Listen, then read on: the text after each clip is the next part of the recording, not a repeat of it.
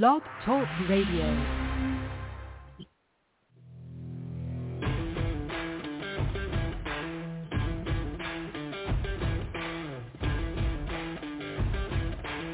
The following broadcast is brought to you by the iGolf Sports Network.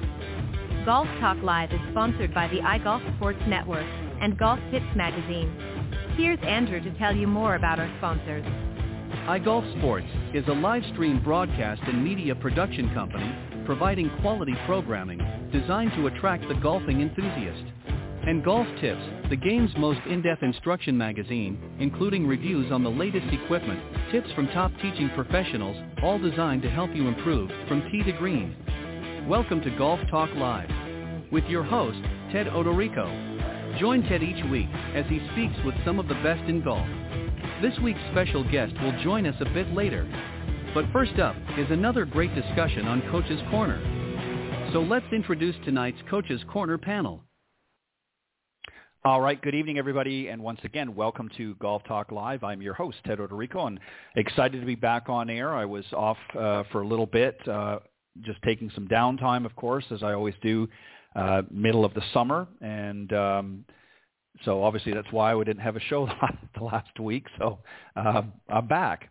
Uh, anyways, thank you for joining me, and always uh, excited to be here with you guys. And uh, got a great uh, friend joining me on a very special Coaches Corner panel tonight.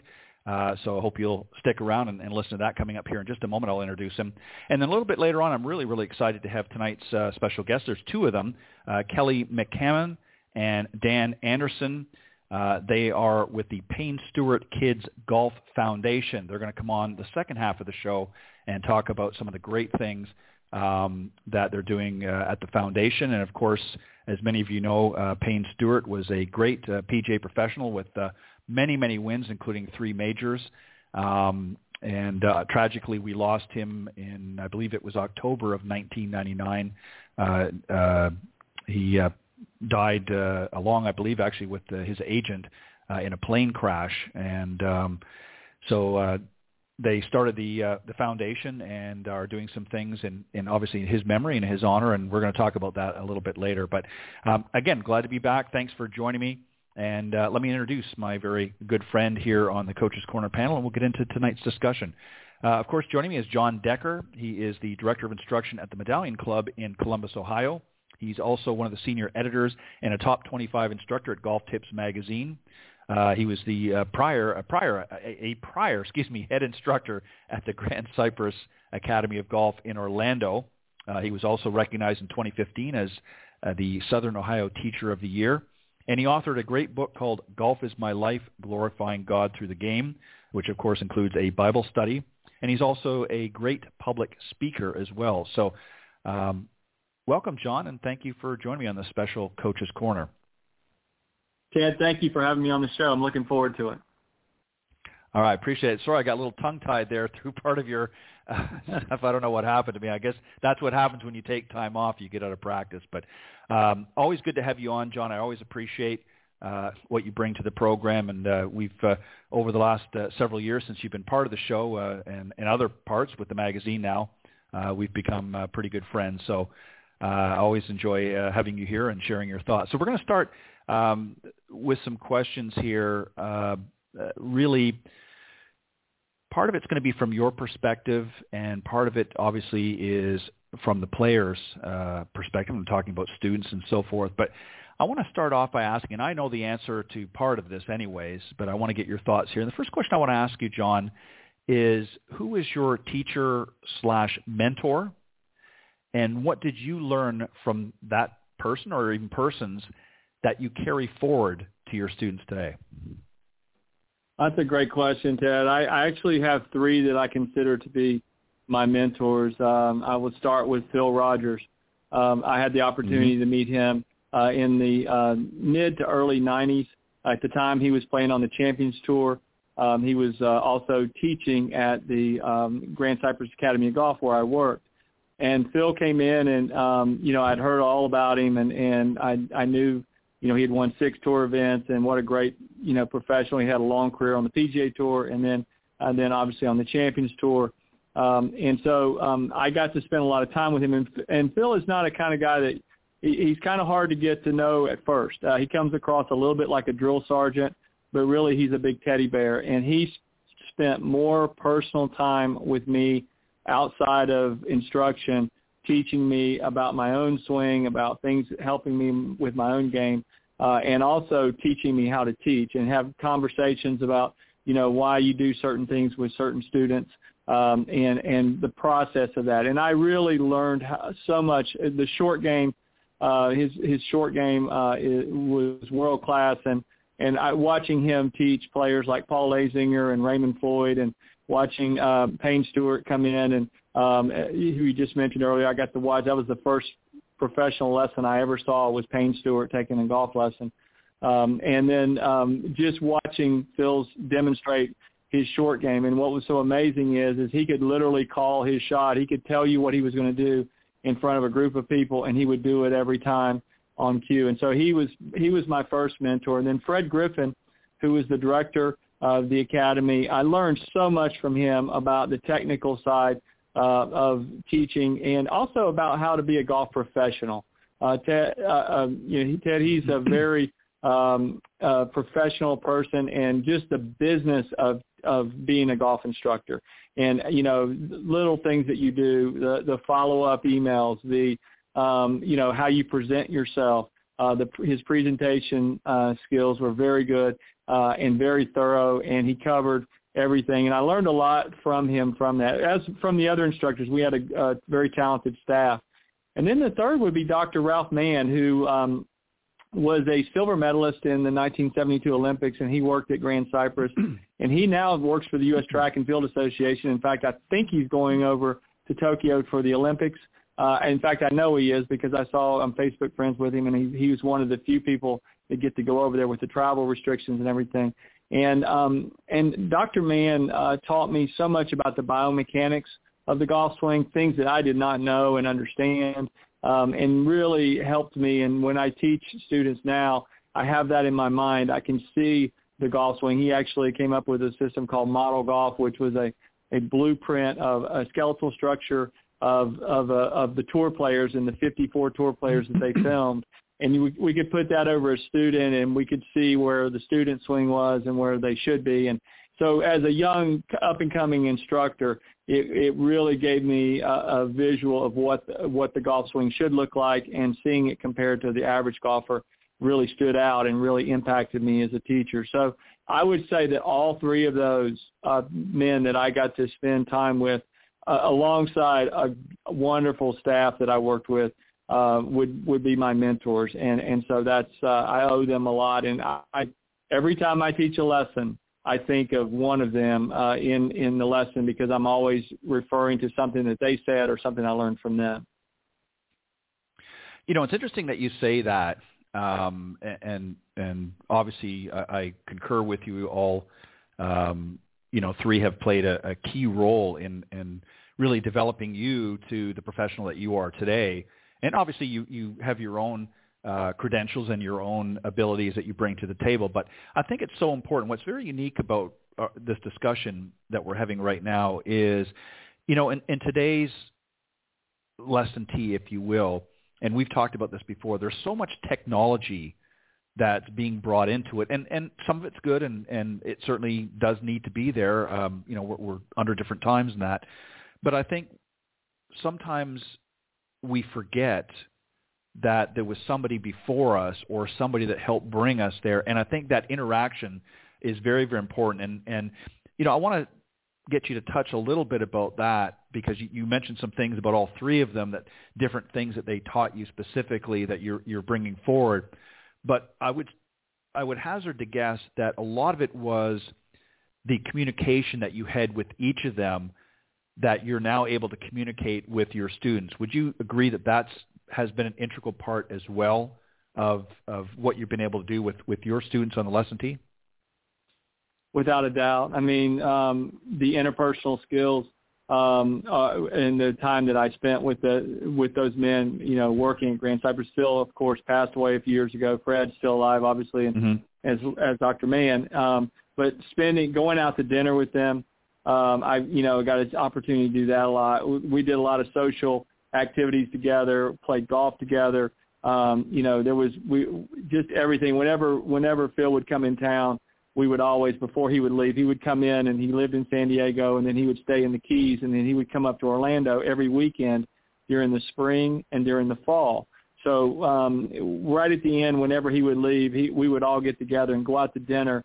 And and you know we're talking you know 15, 16 guys going out to dinner at Ruth Chris and places like that, right. Morton's, and and and it was a lot of fun. And just to be able to to talk about his life on the tour or to talk about uh, teaching a student, we could be talking about one minute talking about teaching a, a, a tour player, and the next minute we could be talking about teaching a beginner. It really didn't matter.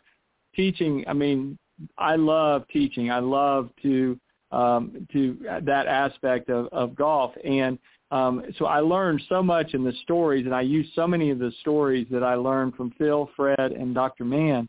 I use so many of those stories in my presentations uh, or in my book. You know, I, in my book, there's a mm-hmm. lot of those stories are in my book as well. So um, it's just, um, and I'm trying to bring that to Fairways to Heaven and bring that to the magazine as well.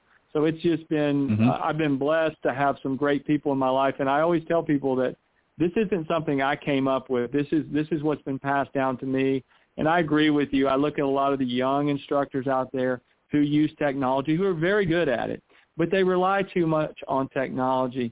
You know, for the listeners out there, when you're going to get a lesson, don't spend the whole lesson just getting numbers off a TrackMan uh, because those numbers are important, but they're measurements. You know, they're measurements. What right. really matters is being able to change your your your golf swing or change your grip or club face angle or whatever it is they're working with you on. That's what ultimately matters because those numbers aren't going to mean anything on the golf course when you're playing on the weekends or playing in your member guest. You know, so learning how to play this game and, and learning, you know, the fundamentals uh, that don't have anything to do with technology. That I hope never goes away in teaching because I see far too many uh, young instructors relying too much on just the technology, and it needs to be a part. It needs to be a tool in in your toolbox. That's what it should be. One tool. It should not be your entire toolbox. That's my opinion. Yeah. Excuse me. Yeah, I agree. And and again, not to you know, we've had this discussion, so we won't get into it. But um, you know, I, pardon me, forgive me. Um, you know, I agree with technology. I think it's, I think there is a place for it, and as you suggest, it is a, a tool, if you will, to have in the toolbox. Um, but you're exactly right. I think the communications that you've had with the three gentlemen that you're referring to, and, and obviously other professionals have their uh, mentors or, or professionals that they've worked over time. I think when you have that interpersonal uh, communication dialogue, um, there's a lot of information sometimes that may not necessarily be directly said, but can be extrapolated from just listening to that instructor and, and, and understanding the messaging that they're trying to get across that you can't always get from a machine um, or an app or what have you. And so I think I'd like to see, as I'm sure you would, I'd like to see some of the younger instructors. I'm not asking them to do away with it, but to to have that that dialogue uh, with you know some of our more seasoned professionals out there that have been around for a while, because there's a lot they can learn from them. And uh, you obviously drew a lot of uh, information from from those guys uh, that you're using today. You know, several years later after you've uh, you've worked with them and and uh, been mentored by them. So I think it's very very uh, uh, you know good that you recognize that. I hope some of the younger guys coming up today and, and girls uh, follow that that suit because I think it's it's something that's definitely needed. All right, I want to move on to another question, and this is really for the amateurs out there, especially um, you know some of our, our higher handicap players that have not played very well. Again, we've talked uh, here in recent months. You know, because of COVID, golf has seen a pretty big influx of people coming out to the golf course, many for the first time. Um, and you know, we we get to have the ability to watch on TV, or now as things have opened up a little bit more, been able to actually go to events in some cases, obviously on a smaller scale. If you're working with a student and they're about to watch, you know, an event or they're going to an event, um, that can create a great opportunity for them to maybe even learn from watching some of these uh, touring professionals. What specifically would you uh, obviously, they want to go and have a good time and enjoy the experience. But if you wanted them to absorb some things while they're there at the event or while they're watching it on TV that maybe could benefit them. What might those? Well, it's fun, funny that you asked that question because this has happened to me uh, quite often in my career. When I was working in Orlando, we always had Bay Hill, and we had a lot of students who would come in and they would come to the golf schools or come in for the to the resort. But then they would tell me, "Oh, I'm going to go to Bay Hill," or here we have the memorial here uh, in Columbus, and I get every you know members. Oh yeah, we're going to go over to the practice round, or we're going to go over to the tournament, uh, you know, on Saturday or whatever. And and uh, and I always use that opportunity to say, this is what I want you to do.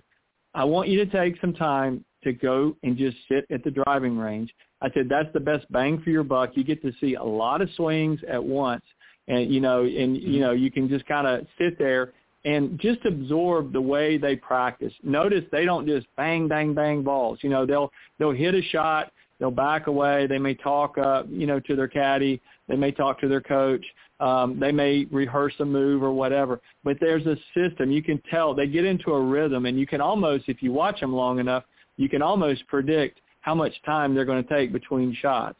They'll hit maybe mm-hmm. two or three balls a minute. They don't hit eight or 10 mm-hmm. balls in a minute. They hit only a few balls per minute. They're they're they're basically uh, you know either warming up you know before the round or after the round they're working on something in their swing. Then I have them. I say try to go watch them in the short game area as well. Um, and then when you go out on the golf court and the putting green, you know, go watch them the way they, they, they work on the putting green.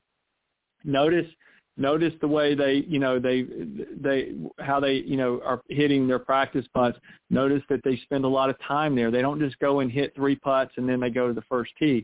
They spend a lot of time there. So I'm always saying these are things that you can learn from them, no matter what handicap level you are, that that are going to help you. And then when they're on the golf course, I really emphasize watch their pre-shot routines. Watch how much time they spend, you know, in their routine. Not that you need to stand over the ball you know, and take a minute and a half to hit your shot.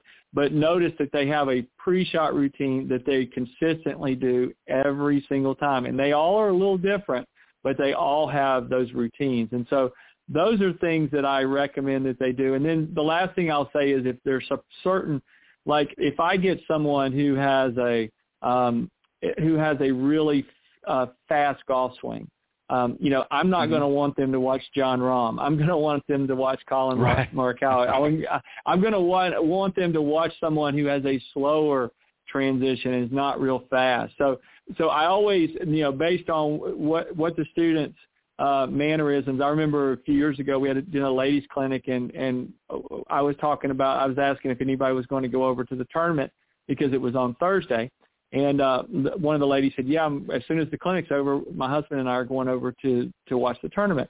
And I was talking about looking at the target, and I said, "You know, watch Jordan Spieth. When Jordan Spieth sets up to a ball, I said he'll look at his target. I, I've never seen anybody turn his head more and look at the target more than Jordan Spieth. And so this lady went mm-hmm. over, found Jordan Spieth, followed him around, came back the next day and said, Jon, I found Jordan Spieth. I followed him, and I counted, and he looked at the target 18 times one time before he hit a shot. And I said, see, I said, he's not looking down at that ball. He's looking at his target. Um, you know, I said, that's something that you can learn from from you know the the best players in the world. They don't lock in on the ball; they lock in on the target. So those are those are things that I try to pass on to to uh, my students hopefully hopefully they're going to go have a good time enjoy the enjoy the tournament but they can learn from those the best players in the world.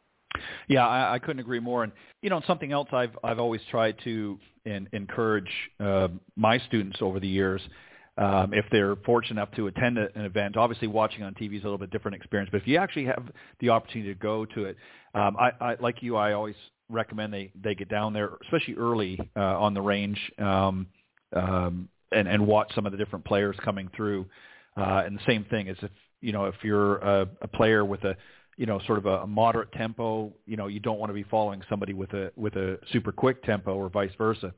Um, but the other thing I used to do is when they found a player that that really sort of fit into their mold a little bit, I always like for them to follow them along the course as well because you learn a lot from watching the players. Um, you know, not just on the tee. And I know sometimes you can't always get close, but I, what I used to do is I would kind of go a little bit ahead of the player So I'd get further down the fairway a little bit. I mean, you know, you see so many tee shots, you know, they're all kind of the same after a while. But I like to get partway down the fairway so I can get a good shot. I'd get her up against the rope, and I would watch as the players were coming up, and I'd get I knew pretty much where they were going to hit it, so I'd get there first, and I would watch how they prepare their approach shot to the green and things, and they go through the routines as you suggest, and it was always very interesting because there was a lot of similarities, but there were also a lot of differences, and it was a great way for you to learn. And if you were fortunate enough, if they not for them, but for you, if they hit a little close to the side and you know into the rough or whatnot along the ropes, uh, you could actually hear their conversations between them and the caddies. And it was always very interesting the questions they would ask, and the, the caddies would respond a certain way. So I think there's a lot of information that you can get um, not necessarily about the golf swing itself, but just how they handle themselves out in the golf course. A lot of great tips that, as an amateur, you can pick up from watching the pros. So um, that's some great uh, advice that you gave, uh, Jon, on that because I think it, it helps. And I want to flip this a little bit. I want to. It's a similar question, but I want to, uh, and this is more geared for the men out there. Uh, I'm a firm believer. Uh, I love watching the ladies play on the LPGA. Um, part of the question is, can the men learn something from watching the ladies play? Oh, absolutely. I I refer to the LPGA uh, pretty much on a daily basis when I'm teaching, and um, you know uh, I teach a lot of men, I teach a lot of women, so it's uh, and I teach a lot of juniors, so it's it just uh, I'm I'm constantly talking about that, and what I'm always referring to is I, I talk a lot about the follow through with Michelle Wie, you know, and how the driver. Mm-hmm is literally pointing. Uh, you see this with Rory McIlroy as well, but Michelle Wie does it to an extreme, that, uh, not an extreme, but in a in extreme in a good way. Uh, she has that club pointing all the way back at the at the like down the middle of the fairway uh, when she is when she has completed her swing. She's always on balance. She's got her arms really nice and close to her body. There's no separation of her arms, and which allows maximum rotation. And that's why she can create um, you know so much power because she's you know, she's almost, I think she's six one, six foot. You know, she's tall. She mm-hmm. has a she's very athletic, uh, very powerful swing. And you watch her hit a golf ball, and um, you know, she, I guarantee you, she could hang with a lot of the uh, the men out there on the on the PGA tour. She, so uh, I do, I refer to um, that as well. Um, I I, do, I definitely um, see um, some differences in the, the, the PGA Tour and the LPGA Tour um, in the short game. Um, I, I definitely think that um, you know I enjoy working with really good uh, uh, players that are coming up that are um, like a lot of the women that I work with that are high school, really good high school and college players, and those that are trying to play professionally. And the times that I have worked with the girls at the U.S. Open, I've worked there and worked with some other girls at Grand Cypress. And the one question that they really, um, a lot of the, the better players really want to know is the short game because uh, a lot of times um, in the past, uh, you would see the, in on the LPGA the women kind of just playing the sh- standard shots. They weren't playing a variety of different shots, and now you're starting to see much more, uh, you know, bump and runs, chips, uh, medium high pitches, high pitches, and you're seeing the girls out there hitting a variety of different shots, which I think is great. I think it's uh, uh obviously that's one of the things that makes makes you uh, uh, an all-around great player is when you can hit all the shots. There's not a golf course you can't play, and as you as you know, Ted, we always we're going to mm-hmm. miss fairways sometimes. We're and we're certainly going to miss and being able to hit different shots around the greens is is something that I think that where the LPGA has come a long way uh, over the last uh, 10 or 15 years, in my opinion, and, and watching um, the way they play and way they practice, and they're working at it a lot harder um, than they than they used to.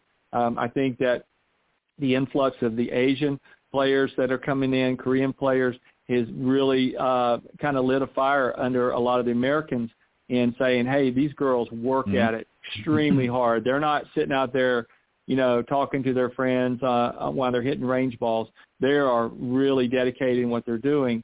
And, um, you know, I right. think that that's great. I think it's great because Tiger Woods did the same thing when he came to the PGA Tour. He raised the bar. All of a sudden, you know, Phil Mickelson starts working out. All of a sudden, guys or Davis Love, these guys are like, man, this guy is really good. If we're going to compete with him, we've got to up our game. And so uh, anytime you have competition like that, it's good. It's it's good for for everyone, and um, and so um, I'm really excited about the LPGA Tour and the and the trajectory it's on. I'm excited about the PGA Tour, and I'm extremely excited for the game of golf because I've never seen people out playing and and uh, participating like they are right now. Yeah, and I, I noticed it as well. We see a lot of golf courses are are very full uh, and active, and it's good to see. And, and as I mentioned earlier, you know, it's nice to see a lot of new people. You know, what what was really interesting. I was out at a course here a couple of weeks ago, uh, just up at the range, and actually had some time to hit some balls myself.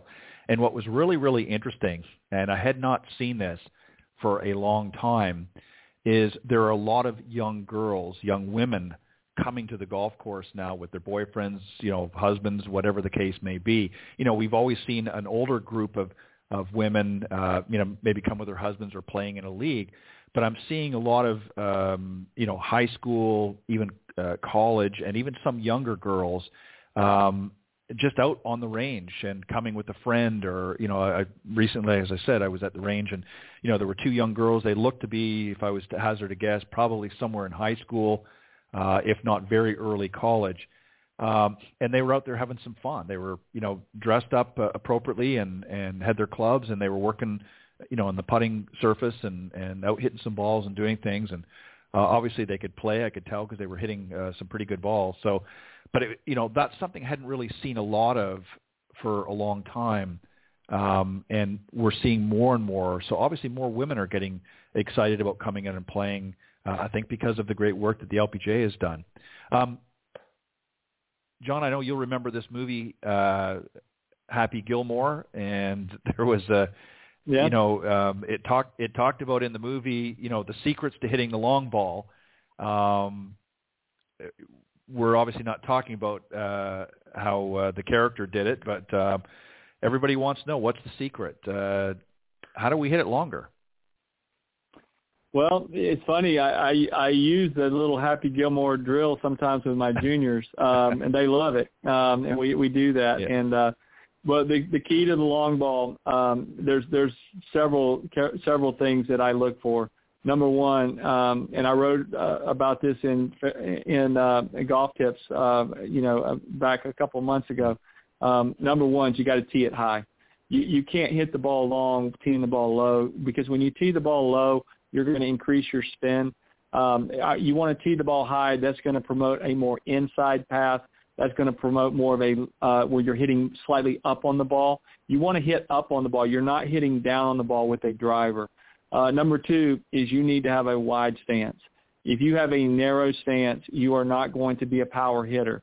If you look at the long drive guys, now these guys are big, if, and and but even the girls that are out there in, in the long drive competitions, they all have wide stances. You will not see any of them with the narrow stance.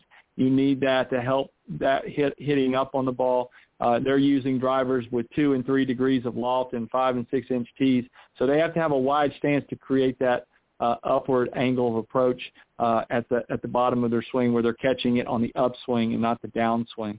Um, and then, you know, I always want the the shoulders to be tilted and the head behind the ball at setup. You, I do not want the head to be on the ball. If I if I take a video of a student, uh, one of the things, one of my favorite views is the front view where I'm standing right in front of the golf ball, and I will draw a line straight up the golf ball from the golf ball, and the head should be behind that line. If their head is on that line, they're going to come in steep. They're going to put too much spin on the ball, uh, and so that that is uh, another thing that I look for um, it helps to have a stronger grip, in my opinion, than a weaker grip um, because a stronger grip promotes more rotation.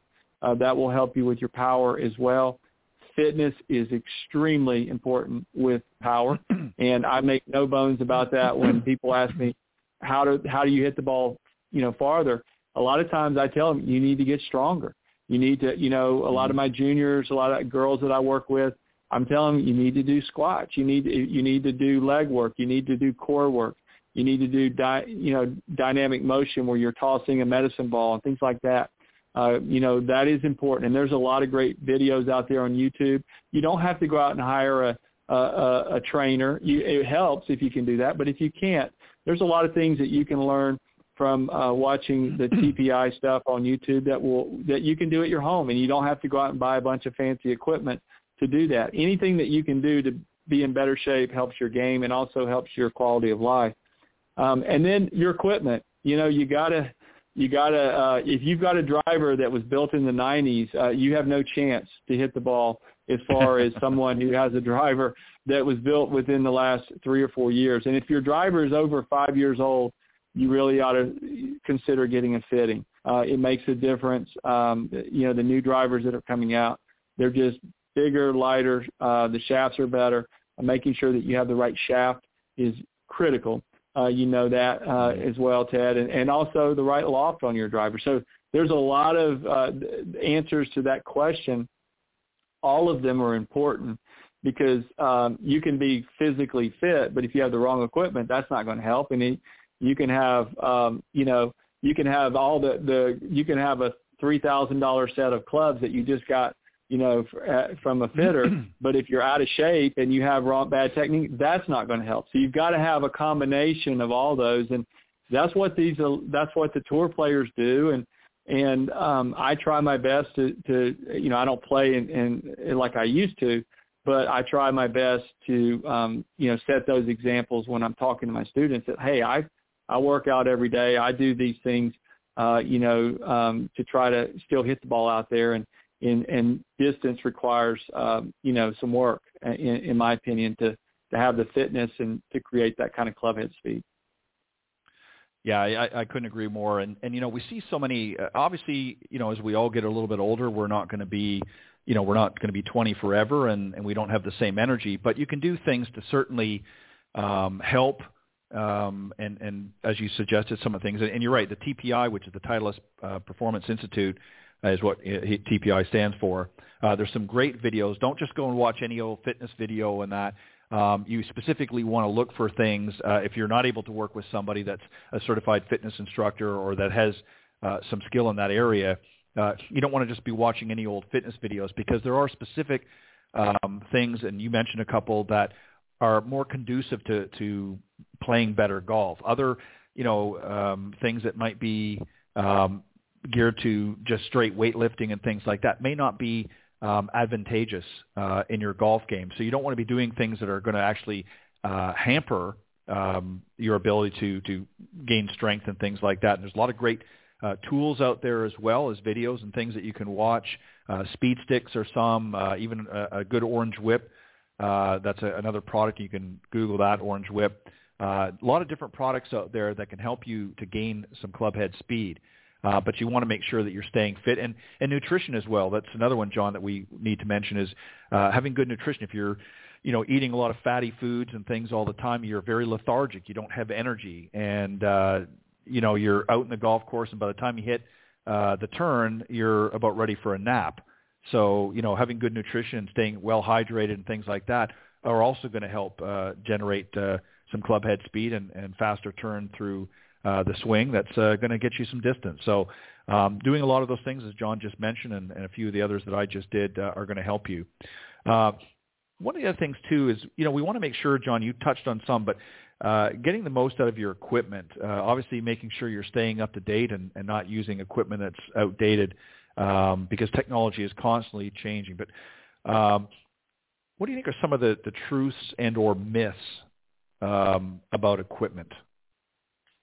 Well, I think the I think that um, you know a lot of people think that every year the, the, the there's going to be new equipment that comes out and I've got to have it. You know, because if I'm going to keep up with the Joneses, that's going to make the difference. I think mm-hmm. that is a myth. I, what what I like to see, you know, let let's be realistic. Not everyone has you know um, thousands of dollars every year to spend on golf equipment, and, and I certainly have always said that uh, for most of my students, they would be better served to take lessons than go out and get new mm-hmm. equipment every year. They would be better to do that. Now, I have had at least two students this year who I have told, I said, listen, I said, I looked at their equipment. their equipment was terrible for them. It was from probably the, the early 80s. And I and and yeah. they were beginners. And I said, I told him, I said, you would be better served to go to get fit and get a new set of clubs and not come see me and to spend the money on because they had enough of a golf swing to where they could play, but their equipment was so bad there was no chance for for them to really improve. I said you would be better off to go buy new equipment than to take the golf lessons for right now. Now I said that is I, I said I am taking money out of my own pocket when I say that statement, but I care more about you as a student than me making money. And I, and I, because I know in the long run, you're going to thank me for that, and you're going to come back. It may be next year, but eventually you're going to come back.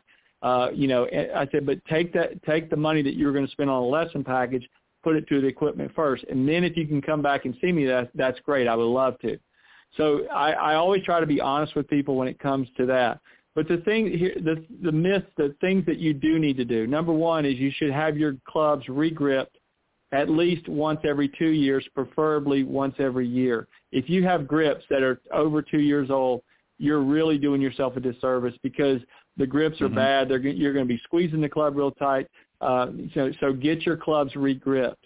You need to change your iron, uh, excuse me, your wedges out uh, probably every two to four years you need to look to get new wedges, especially if you're playing a lot of golf. Uh, your driver, mm-hmm. uh, you could change out every three to five years, and a set of irons you can change out maybe every five to ten years. So that's uh, you know those are just some very broad. There's a lot of exceptions because there's a lot of people who play a lot of golf and maybe work through wedges or or clubs like that. You know, um, a, a lot. As far as putters go, some of the best putters I've ever seen are guys that putt with putters uh, that are 40 years old. So you don't have to go out and oh, buy a new putter every year. You can have, I mean, putting is if you if you've got a putter that you like and and you know and you and feels comfortable, you keep it. I'm never, I'm I'm not a big person to go out and push people to get new putters because I think confidence in what you what you have in your hand is really very important. So those are some some things that will help you. The most important part of a golf club is the shaft. It is the shaft. Mm-hmm. So when you're looking at your shafts, you need to look at graphite versus steel. And it's based on a lot of things. It's based on your club head speed. It's based on injuries. It's based on your age. It's based on, you know, um, a lot of things that have to do, um, you, you know, with your swing. Um, you know, because I've had students who I've put them from steel into graphite and their club head speeds increased. I've also had people that that uh, I've gone from from graphite to steel who their club head speed has increased. So uh, it depends on, you know, uh, uh, there's a lot of factors with that. So get with your local club pro and talk to them about the shafts. Ask the pro, are these are the shafts I have in this club in the clubs that I currently have good for me? Are they hindering my game or helping my game? Mm-hmm. Um, and then, you know, I think those are important. And then the utility clubs, the hybrids, if you have a club in your bag for the average person that has a one, a two, a three, or a four on it, get rid of it. Get rid of it. Get mm-hmm. yourself a hybrid. You don't have to have four hybrids, one or two hybrids, or a, a real lofted fairway wood like a seven wood. I've seen a lot of people with nine woods, seven woods, five woods are very popular right now. Put those in your bag. You don't need the long iron. So those are some some definite must for for the average golfer out there. Um, you know, and hopefully um, that that new equipment because equipment does make a difference, and and if you have the right mm-hmm. equipment mm-hmm. in your hands, it it can help you to to really um, improve your game. Right, and let me just add one thing here. You're, you're so right. I mean, it, it's important to be fitted, uh, and you don't have to be a great player, and you don't have to spend a lot of money. And what I try to do, especially for new golfers that are new to the game, uh, because you know, let's be honest, golf can can be costly. Uh, again, you don't have to get the top of the line equipment, but it is important that you are fitted with the right equipment. But what I always suggest to new golfers, you know, we're allowed to carry 14 clubs in the bag. Uh, that's legally what you're allowed to play with, especially if you're playing in competitions. What I would suggest for new players, people that have never really played the game, that are just sort of getting their feet wet, you don't have to go out and buy all 14 clubs. You can get away with probably seven clubs in your bag. And again, you want to work with your golf professional, uh, get them to advise based on your abilities and your game what might be the best clubs to have in that bag, and then add to them as you develop and get a little bit more, uh, you know, in tune with what you want to do. But you know, we're they're even talking, Jon, uh, even on the PGA Tour, they've talked about scaling it down to fewer clubs uh, because they're not using a lot of clubs anymore, and these guys are still, well, their caddies are carrying around these big, you know, behemoth golf bags with 14 clubs, and they're not really using them all. So, you know, for new golfers, I would suggest that they start with a smaller set, much like we see with juniors and that. Start with a smaller set, you know, um, and again, work with your, your local golf professional to uh, get you sized up and whatnot for the right clubs for you, um, and then add as you go along. And you know, you don't have to go out and buy all 14. It's going to save you a little bit of money initially. Um, and then as you commit more to the game and you develop more in the game, then you can add the clubs that uh, are going to best serve you out in the golf course. But don't just go out and buy a set of golf clubs, uh, even if you're fitted, if you're not really somebody that has played very long, because you're you're going to end up spending a lot of money in maybe an area that um, you're not really good at yet or you're comfortable with yet. So I think that's important as well. And that's just another tip that I've recommended some people doing, especially for, uh, again, new players and, and even women uh, golfers who, uh, you know, have a favorite club in the bag and they don't really use a lot of the other clubs. You don't need to have all 14 to start off with. You can start off with a smaller set, again, maybe seven, um, maybe even eight or nine, uh, and work your way up. Um, I want to ask you uh, about some of the misconceptions in golf that amateurs need to know. What are some misconceptions? Uh, wow, that's a great question. Um, or mis or misunderstandings. Um, you can do it mis misconceptions mis- misunderstandings. misunderstandings. Um, well, I think let's see. Um, the I think one one of the one of the biggest ones that I see is um, a lot of people who um, who pop the ball up with their driver. Okay, um, they hmm. think, uh, "Wow, I need to tee the ball down lower because I'm I'm teeing it too high." So they keep teeing it down lower and lower and lower. Well, all they're doing is promoting more of a descending blow with their driver. And like I mentioned earlier, mm-hmm. we're catching the driver on the upswing. So you actually need to do the opposite of that. It doesn't make sense. You would think, wow, I'm popping it up if I tee it higher then then I'm going to pop it up even more. But actually, that's the only way you can really train yourself to swing more up on the ball is by teeing the ball higher and not teeing the ball lower. So that is certainly one of the misconceptions I hear. The other one is I just thought of this one. Um, I was teaching some um, some very good junior golf uh, players. They were they were um, you know in eighth grade and they were good girl players.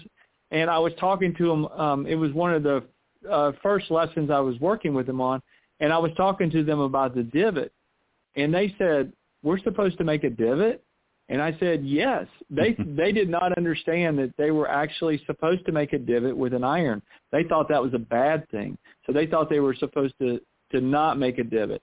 So you are supposed to make a divot uh, with your irons. Um, and so I think that is that is a, a, a misconception that that some people are you know uh, a lot of people may not know that.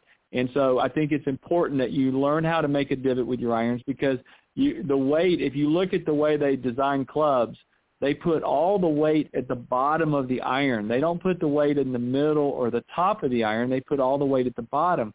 Well, you've got to get that weight into the ground. That's going to help get the ball up in the air. It's going to give you the maximum uh, spin, the maximum launch angle, maximum distance, all those good things that we're after is going to happen when you make a divot. If you watch tour players when they're hitting irons, they all pretty much there's Steve Stricker's the only one that I know of that was kind of pick it off the the ground, but but all these guys and the girls out there on the LPGA, they're taking divots. You you definitely you definitely want to make a divot. Um, so I think those are those are two that really pop up uh, out of mm-hmm. you know in my head right away. Um, but that's a great question. I'm sure at some point I'll I'll think of some others because there there are a lot of misconceptions, you know, out there. I think um, you know when I was coming up and teaching, um, there was a lot of data about club path and swing path affecting your ball versus club face angle. But now the data is showing actually that the club face angle uh, is the most prevalent uh, uh, influence on the golf ball. And so mm-hmm. that goes back to the grip. Uh, and that goes back to just, you know, uh, any basic uh, lesson that you take when you first get started is how to hold the club. That's why it's so important. Uh, and so, you know, TrackMan is finding out this data, um, you know, which, uh, you know, Harvey Penick was teaching, you know, you know, 60, 70 years ago. He was teaching and, and Ben Hogan and all the, all the greats, you know, the Bob Toskis and all those, uh, what we call old timers, you know, teachers. Um, they they know the importance of the grip and how important it was. They didn't have to have it backed up with all the research. So those are some misconceptions out there that I think um, you know will will hopefully help some of the some some of the listeners uh, tonight. You know, it's interesting too that you mentioned about the divot. I remember watching. I think it was on the Champions Tour uh, on the Golf Channel. Uh, not the event, but you know they have uh, that segment and they'd have a lot of. And Lee Trevino, they were talking to him, and he mentioned, uh, you know, over the years, uh, it was very noticeably he took very large divots, especially when he was working with his uh, his wedges. But a lot of his irons, he always took a big divot.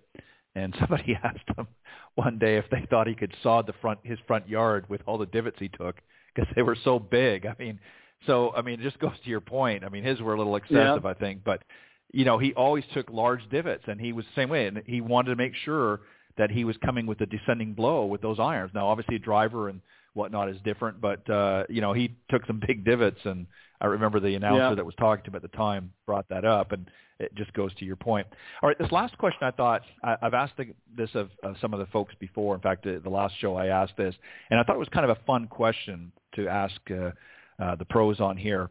And it, it goes like this: If you had any tour player, and in this case I'm going to expand it to include teaching pros, ear, hour or two, what would the discussions be about? So if you had the opportunity to sit down or have a coffee, a drink, whatever, with any any tour player or even a teaching professional, if you prefer, um, for an hour or two, what would that discussion be about?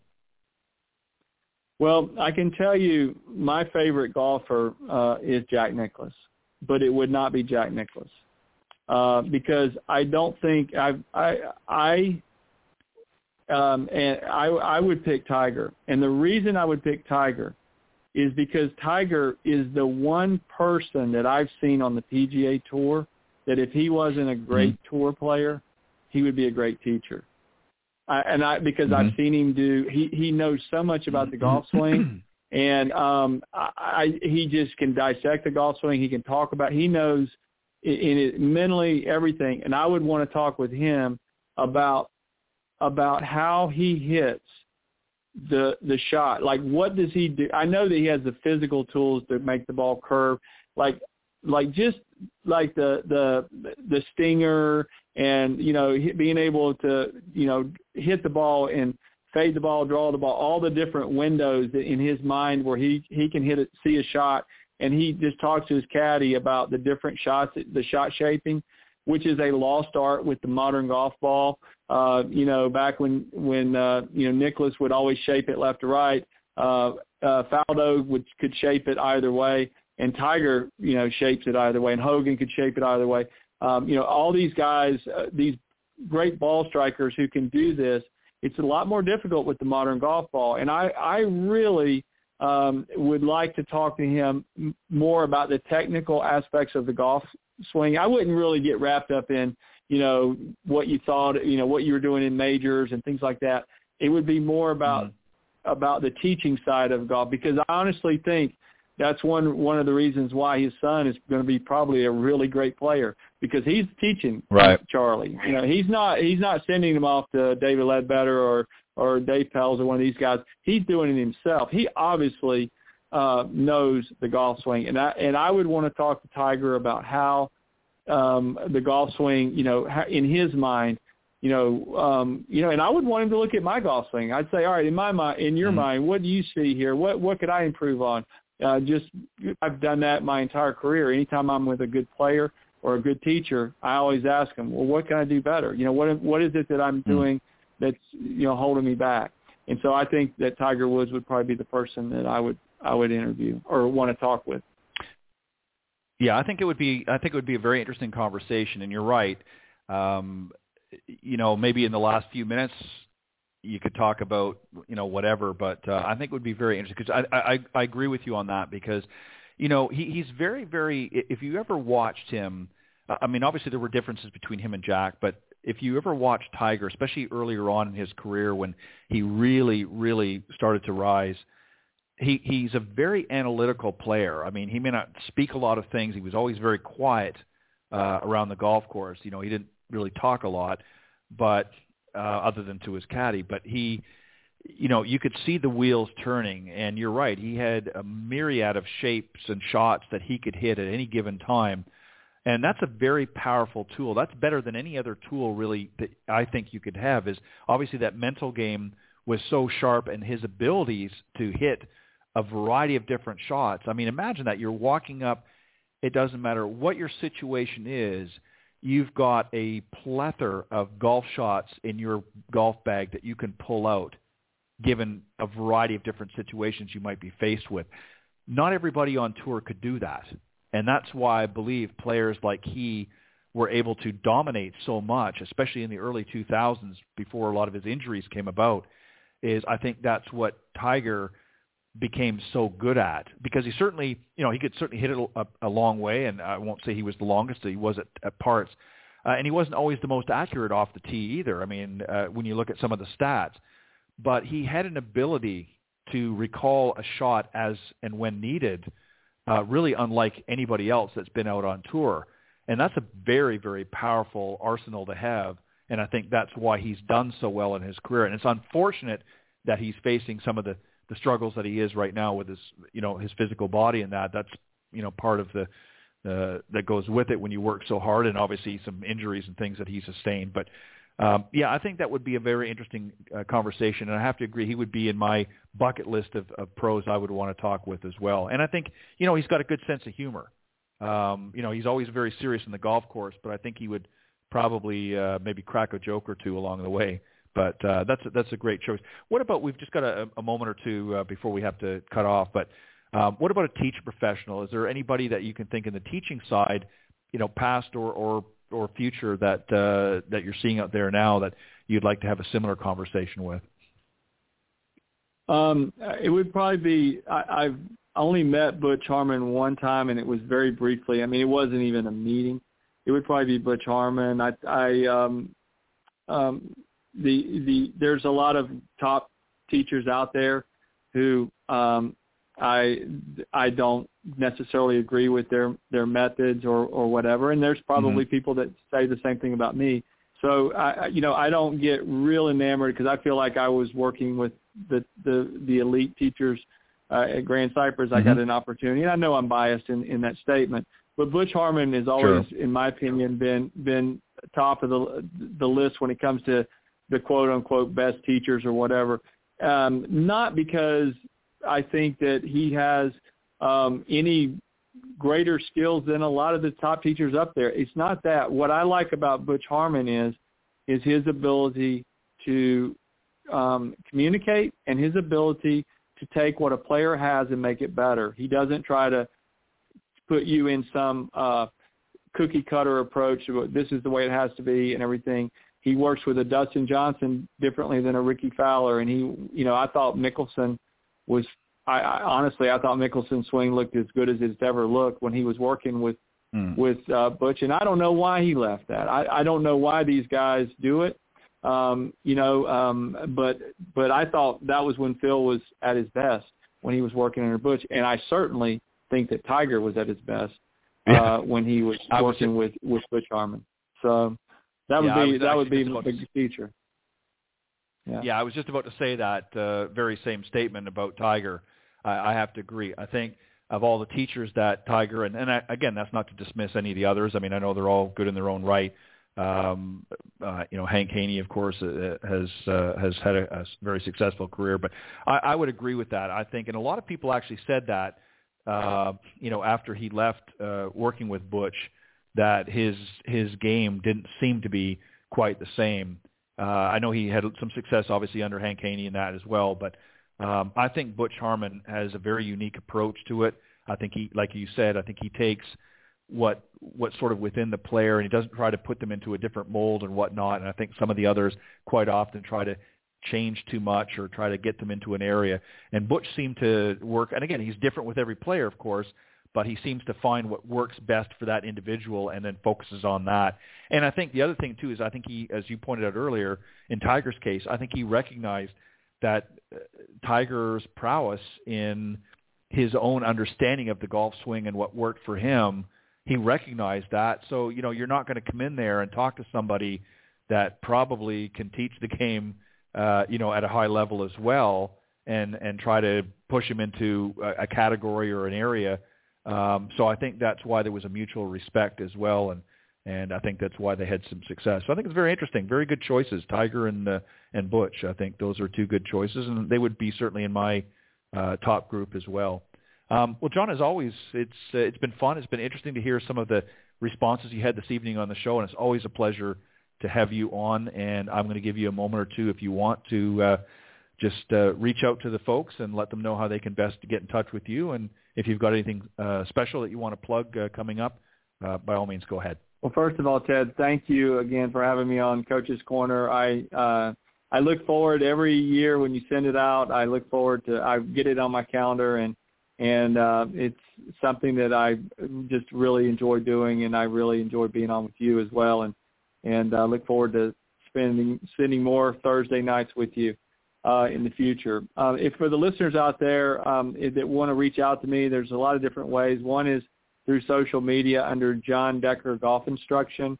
Uh, my first name I spelled J-O-N, so Jon Decker Golf Instruction. You can find me on Facebook, Instagram, LinkedIn, and on YouTube. I have uh, several hundred uh, videos that I've done. So if you if you uh, like video instruction, um, you know I've got uh, three to two to three minute long videos and, and some shorter ones as well, uh, from full swing, short game, so pretty much everything. Um, also, um, you know, I've been fortunate enough to be a senior editor uh, with Golf Tips magazine, and I do uh, the instructional articles, um, some instructional videos, which are also on YouTube, and uh, my faith-based uh, uh, feature, um, Fairways to Heaven, and um, really been excited about that, and really enjoy that mm-hmm. part of of um, you know reaching out to people and, and communicating with people. So hopefully the all the listeners out there will get a subscription to Golf Tips magazine, and and uh, that's my shameless plug, uh, Ted, for for the magazine. but I, it's really, I really hope that you, I really hope that you'll, they'll, they'll, they will reach out and and and get a subscription because it's it's got a lot of great stuff in there, and I I'm I, I'm really enjoying it. Uh, I also have a book, Golf is My Life, Glorifying God Through the Game. Um, you can get that in Barnes and Noble, Amazon, or on Walmart.com uh, and it comes in paperback, uh, comes also hardcover. But you can also, if if you like ebooks, you can download it as well. And I have been doing now that we're kind of through COVID and everything, hopefully through it. Um, uh, I forgot my first uh, public speaking um, en- engagement coming up on. Um, it's going to be in Springfield, Ohio, on August the 9th. So if you're in the Springfield, Ohio area or the Columbus area and you want to come over, uh, I'm going to be speaking to the Nehemiah Foundation. They're doing a golf clinic. Uh, I'm going to be working with a lot of uh, some troubled youth and their mentors, uh, and I'm going to be speaking. I'm going to be teaching there, uh, speaking to them, and then afterward, the the fundraiser. They're raising money uh, for some uh, some great causes there uh, in the in that area. I'm going to be speaking to the participants, and all the participants are going to get a book. So if you're interested in that, or if you're interested in having me come and speak um, at your uh, golf event or uh, tournament or whatever, um, please reach out to me. I'd love to do it. And that's something I really enjoy as well. But once again, Ted, thanks for all that you do for all of us mm-hmm. who are trying to grow this game and giving us a platform uh, every Thursday night. We really enjoy it. I appreciate it, Jon, as always. And uh, you'll also, for obviously the members know now, but uh, Jon is the director of instruction at the Medallion Club in Columbus, Ohio and uh, I'm sure he'd love to hear from you there as well, and maybe uh, he can uh, work something out and, and help you with your game. But uh, otherwise, you can reach out to him uh, through his social media contacts, and you can also read his uh, great articles, uh, Fairways to Heaven, in uh, as well as some instructional tips in uh, Golf Tips Magazine. You can go to golftipsmag.com and subscribe today. Jon, as always, thank you very much. I appreciate it, and uh, continue doing the great work. And I will uh, talk to you soon. Sounds great, Ted. Thank you. You're welcome. Bye-bye. All right, that was uh, Jon Decker, uh, PGA instructor and also the director of instruction at the Medallion Club in Columbus, Ohio, as I mentioned. Um, always a pleasure to have him on. Uh, and we had a little special Coach's Corner segment tonight. Always enjoyed having him on. All right, before I introduce my uh, very special guest this evening, here's uh, some quick messages from some of our sponsors. This edition of Golf Talk Live is brought to you by Golf Pal. The best place to find only the finest in golf training aids and accessories. Get in on some great deals on leading products such as Down Under Board, Rapsodo, Golf Slingshot, and more. Visit golfpal.golf today. And don't forget to subscribe to our newsletter. Golf Pal. We're serious about your game. The following ad is sponsored by Golf Tips Magazine. Are you tired of being short off the tee? And what about those three putts? Forget about it. It's time you got serious about your game. Golf Tips, the most in-depth magazine in the industry. For over 30 years, Golf Tips has delivered expert content such as the latest golf instruction from America's top pros, simple to follow practice and gain improvement drills, fitness and mental game tips, equipment, training aids, accessory and apparel reviews, golf destinations and travel tips for every budget, and so much more. Don't miss a single issue. Go to golftipsmag.com and subscribe today. All right. Um, I'm very excited to have two great guests uh, this evening. Uh, Kelly McCammon, he is the founder and CEO at the Payne Stewart Kids Golf Foundation, and joining him also is Dan Han- Anderson, excuse me, who is the CEO, CMO, and development coach at the Payne Stewart Kids Golf Foundation. And um, for those of you new to the program that maybe uh, have just started following golf a little bit, I'm going to tell you a little bit about uh, Payne Stewart and uh, then we'll get into our discussion tonight about their foundation. Uh, Payne Stewart, of course, is a PGA Tour icon who became one of the game's most beloved and recognized players, winning several tournaments, including three major championships. Uh, he was known as an entertainer, a jokester, and of course a golf fashion icon. Uh, the closest uh, to him knew him uh, as a family man who was a devoted husband and father who was a lot of fun. Uh, his daughter Chelsea said, as a competitor, uh, as my father was, uh, he was more about caring for people. Uh, Payne had a deep and growing faith that uh, transformed him into the man he had become before his tragic death in 1999. Uh, through the Payne Stewart Kids Golf Foundation and Golf Experiences, uh, they press into Payne's legacy and the importance he placed in his deepening faith, his love of family, and the fun that he had, of course, with the game of golf. So please welcome my very special guests uh, this evening, uh, Kelly and Dan. Great. Good evening, Thank guys, you, and Ted. welcome to Golf Talk. Thank you. Welcome to Golf Hey, Talk thanks Live. for having us. I appreciate it very Thanks much. for Thank you us. for joining me. I appreciate it. So uh, I, I just wanted to, to share with the folks, because obviously there's some new uh, golfers out there and may not be familiar with who Payne was, and, and uh, he was one of my, uh, certainly one of my favorite uh, players uh, growing up, and uh, he actually was younger than I am, believe it or not, but I still enjoyed watching him on the PGA Tour, and it was very tragic when uh, we all heard of his his death in 1999. Of course, he and uh, and others were involved in a, a plane crash, and um, you know here we are uh, some years later, and we're still remembering very fondly the many things that he not only contributed to to the game of golf, uh, but what really his legacy has carried on through the foundation. And we're going to talk about that. So let's talk about, if you wouldn't mind, and and, and uh, Kelly, I'm going to start with you, if you wouldn't mind, uh, and then Dan, I'll get you to jump in as well. Is maybe talk about how the foundation came about, how it got started, and and maybe uh, we'll get into what its specific mission and focus are in a moment. But maybe you could just talk about how the foundation got started and uh, and what uh, what where we are today.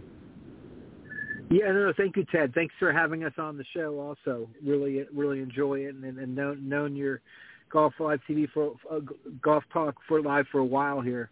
Um, yeah, no. So we we've known uh, Tracy Payne's wife for for a lot of years. You know, um, and we always saw, you know, in 1998 when they started their family foundation, you know, Payne's purpose was to reach into the inner city, and, and you know, and really, we call it every child deserves to play golf is is really what his Mhm. focus was, and so, um, you know, all the years, you know, over the last 20 years, we've talked about it. you know, and and we were involved a lot of us with, with snag golf, you know, with first tee, which we'll go over later right. too. And it's sort of so it's it's so it's not really a start. We're starting, but it's been 20, 25 years in the making um, of you know how do you reach uh, the kids where they are, and um, mm-hmm. that's what led to Tracy recommending that you know that we put together.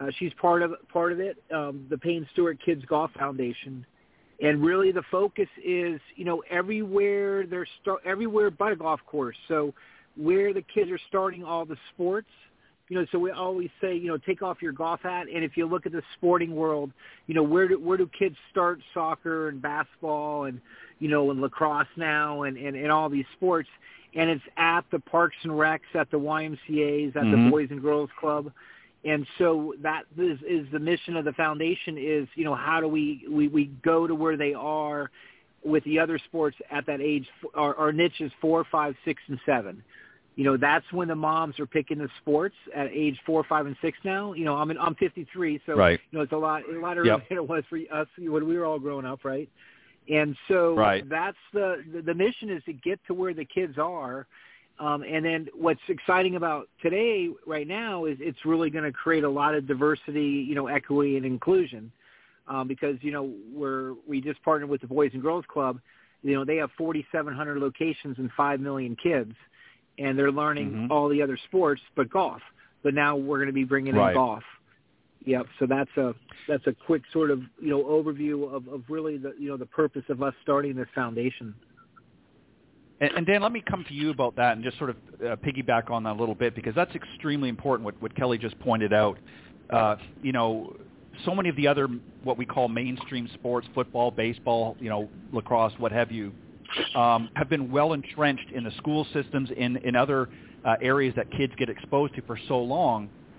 Um, but golf has been sort of one of those games, if you will, um, unless you grew up as I did, you know, where my father took me out when I was quite young and and uh, maybe uh, both of you had a similar experience. Um, unless you had golf in your family of some sort, you really didn't get exposed to it. So maybe you could talk about really, you know, how do we make up ground, if you will, because we're we're kind of a little bit behind the eight ball compared to other sports and being well entrenched in the kids. So what what is the foundation doing specifically? Obviously, you're reaching out to different areas, uh, the, the boys and girls clubs and things like that. But what do we need to do as an industry to really get kids interested in golf that we haven't been doing?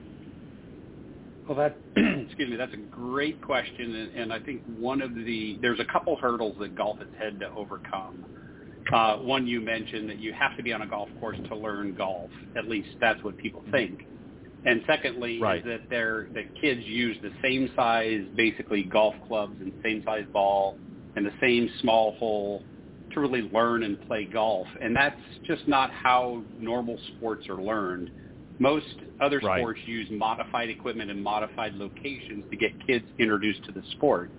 And golf hasn't mm-hmm. been in that equation. So, you know, I think snag golf and uh, short golf also had it right in modifying equipment. But the second piece of the equation that they didn't have right was bringing golf to the neighborhoods, to the local kids uh, to be able to do it. So, you know, there's the PGA Junior Golf Camps, First Tee. They're really kind of the second phase for kids that have developed some type of skill to be able to play. But there's no recreational mm-hmm. golf that's out there. And that's really what we're bringing is recreational golf to moms as an option uh, in mm-hmm. the locations where they would normally pick a sport. So, you know, as Kelly had mentioned, you know, we're, we're in uh, YMCA's, Boys and Girls Clubs, uh, also uh, churches where uh, Upward Sports is uh, kind of introduced. So that's where we are. We're in the local neighborhoods with modified equipment, with oversized clubs and balls, and we're also using some fun game aspect to what we're doing, keeping kids engaged and fun. Um, you know, soccer balls, disc golf, just kids learning distance and direction. And so it's important that kids have fun and want to then continue on. So that accessibility piece is a huge hurdle to overcome. And then it's also the cost equation. You know, having kids, having parents to go buy golf clubs for their kids um, is an right. expensive proposition. We provide all the equipment and uh, we do all the training of the location partners that provide the skills training, but also the fun training. And so that's all developed by our programming, and the, and the foundation funds the golf clubs uh, to be able to go in so that kids don't have to buy clubs to learn the game. Yeah, and, and you raised a, a very interesting point as well, Dan, uh, that I want to touch on a little bit. And you, you mentioned the fact that you know you sort of adapt equipment to help them introduce to the game. They don't necessarily have to go out and have traditional golf clubs and traditional golf ball and even a traditional golf hole um, when they're first learning the game. And and so many other sports, you know, we do different things to uh, you know, teach children to, to learn to play these, you know, before we put them out in the football field or before we put them out in the soccer field. There's other things that we've done. And golf, as I mentioned earlier, is, was kind of behind the eight ball.